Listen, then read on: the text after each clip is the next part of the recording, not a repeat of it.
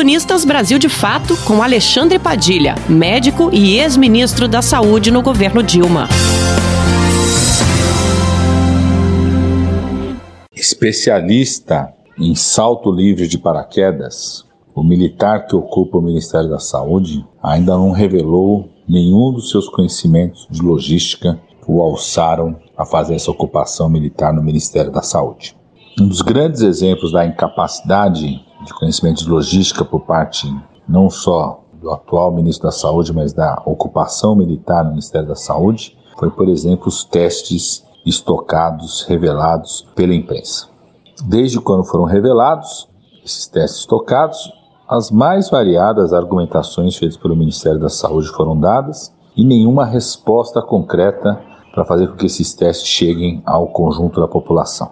É importante todos saberem que essa não é uma questão nova, embora tenha aparecido recentemente com muita evidência na imprensa. Mas a própria imprensa já havia mostrado em agosto a existência desses testes encalhados, exatamente porque a compra deles foi feita por kits incompletos.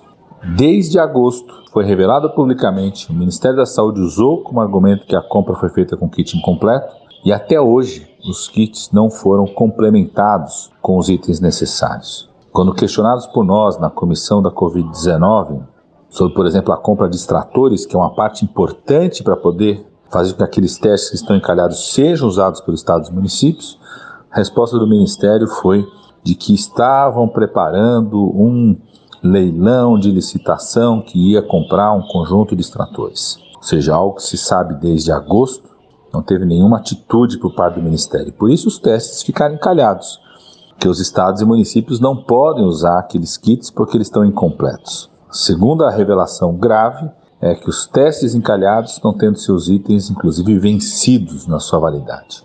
E o impressionante é que o Ministério disse que a Anvisa vai prorrogar.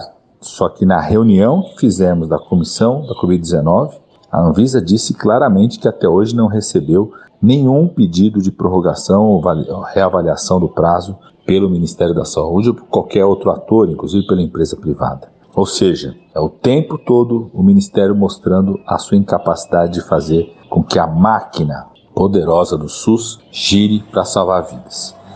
E é muito preocupante a responsabilidade de termos um plano nacional de vacinação está nas mãos dessas figuras absolutamente incompetentes, inclusive do ponto de vista da logística, para lidar com o Sistema Único de Saúde. O Brasil precisa de um plano robusto, que garanta vacina para todos e todas que têm indicação de recebê-la. Para isso, o Brasil precisa adquirir mais de uma técnica de vacina, fazer parte de todos os projetos de vacina que existem hoje no mundo como um todo. O Brasil tem força para isso, tem um grande mercado de mais de 200 milhões de habitantes, tem tradição em vacinação e tem instituições públicas como o Butantan, Fundação Oswaldo Cruz, e outras, como Tecpar no Paraná, Funed de Minas Gerais, Lafep de Pernambuco, Bahia Farma na Bahia, que podem assumir um papel muito importante na colaboração, desenvolvimento e produção de vacinas. Para vacinar toda a população que tem indicação, a gente precisa de adquirir, ter domínio de várias tecnologias de vacina. E o que Bolsonaro está fazendo até agora vai exatamente ao contrário. Proposta do plano de vacinação apresentado pelo Ministério da Saúde parte do pressuposto de não vacinar toda a população, de não garantir vacina para todos e todas. Parte da ideia de garantir vacina apenas para um terço da população. Estabelece fases que não se sabe quando começa e muito menos não se sabe quando termina. As fases apresentadas colocam a situação de o Brasil começar um plano de vacinação e se estender ao longo de todo o ano de 2021 e 2022 nele sem garantir a proteção imediata e precoce de toda a população como nós precisamos.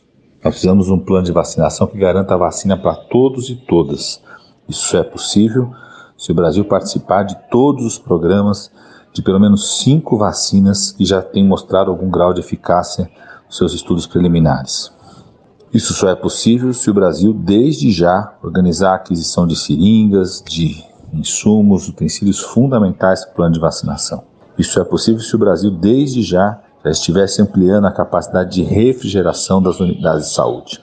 Isso seria possível se o Brasil, desde já, já estivesse vendo alternativas, por exemplo, para as vacinas que exigem refrigeração a menos 70, com a vacina da Pfizer, que começa a vacinação no Reino Unido na próxima semana, de como utilizar essas vacinas para vacinação dos profissionais de saúde e usuários dos grandes hospitais no Brasil, que significaria um percentual já importante inicial da população. Nada disso tem sido feito pelo especialista em salto livre paraquedas que caiu no Ministério da Saúde, o atual ministro que coordena a ocupação militar no Ministério. Você ouviu o ex-ministro da Saúde, Alexandre Padilha.